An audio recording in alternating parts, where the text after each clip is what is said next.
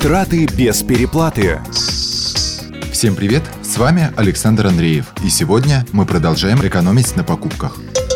Вот и наступила для кого-то долгожданная, для кого-то унылая пора. Осень. Золотой листопад, уборка урожая, бесконечные дожди и заморозки, сырость и слякоть. Кругом влажно, неуютно, за окном тоскливая серость. В это самое время, когда батарея греет разве что кошку, которая на ней задремала, хочется, чтобы дома было тепло и уютно. В этом вопросе на помощь приходит Его Величество Обогреватель. Вот за ним-то мы сегодня и отправимся. Всевозможных нагревательных приборов сейчас пруд пруди.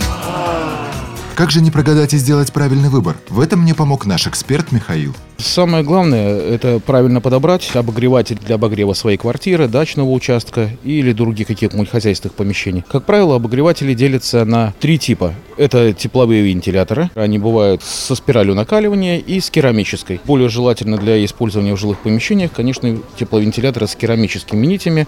Они меньше сжигают кислород, но не стоит забывать, что тепловентиляторы все-таки применяются как вспомогательные обогревательные приборы для жилых помещений. Не рекомендуется использовать их длительное время и в непроветриваемом помещении, так как все-таки температура накала той же керамической нити составляет 150 градусов, и поэтому кислород все-таки она выжигает. Тепловентилятор? Хм, как-то неубедительно. Вряд ли маленький пропеллер с кипятильником в пристежку сможет обогреть комнату. Даже как помощник батареям. Они тоже особой теплоотдачи не блещут. Но на этом ничего не закончилось. Более того, я очень въедливый покупатель, потребовал показать еще что-нибудь преимущественно используют для обогрева жилых помещений классические радиаторы, к которым мы давно привыкли. В своей основе это просто ребристая панель, в которой внутри масло используется как теплопроводник и нагревательный элемент. Единственное, что особенность радиаторного нагревателя является довольно длительный нагрев и все-таки небезопасная эксплуатация, потому что внешние стенки металлические этого нагревательного прибора могут тоже нагреваться где-то до 120-150 градусов. Его нельзя накрывать и желательно использовать все-таки в достаточно крупных помещениях, чтобы тоже избежать эффекта вот как раз сжигания кислорода. Да, то совсем ничего, то перебор. Нет, однозначно. Масляный радиатор я к себе в квартиру не поставлю. И звучит как-то угрожающе. Радиатор. Нет, это не по мне. Еще есть варианты?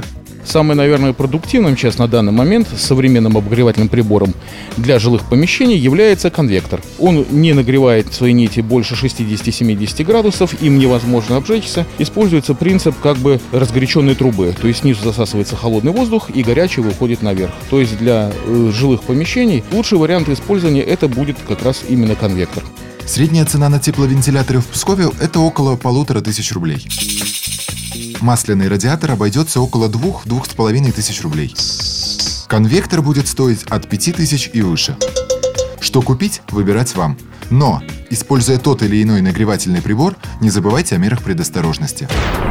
Одним из основных методов безопасности в этом случае – это обязательно использовать заземленные розетки. Лучше пригласить специалиста-электрика, который проверит надежность сети. И, конечно же, никогда не пытаться размещать легко воспламеняющиеся вещи около нагревательных приборов, не накрывать их, исключить попадание посторонних предметов в них. Ну что ж, согревайтесь. На этом у меня все. С вами был Александр Андреев. Услышимся. А до тех пор тратьте деньги с умом.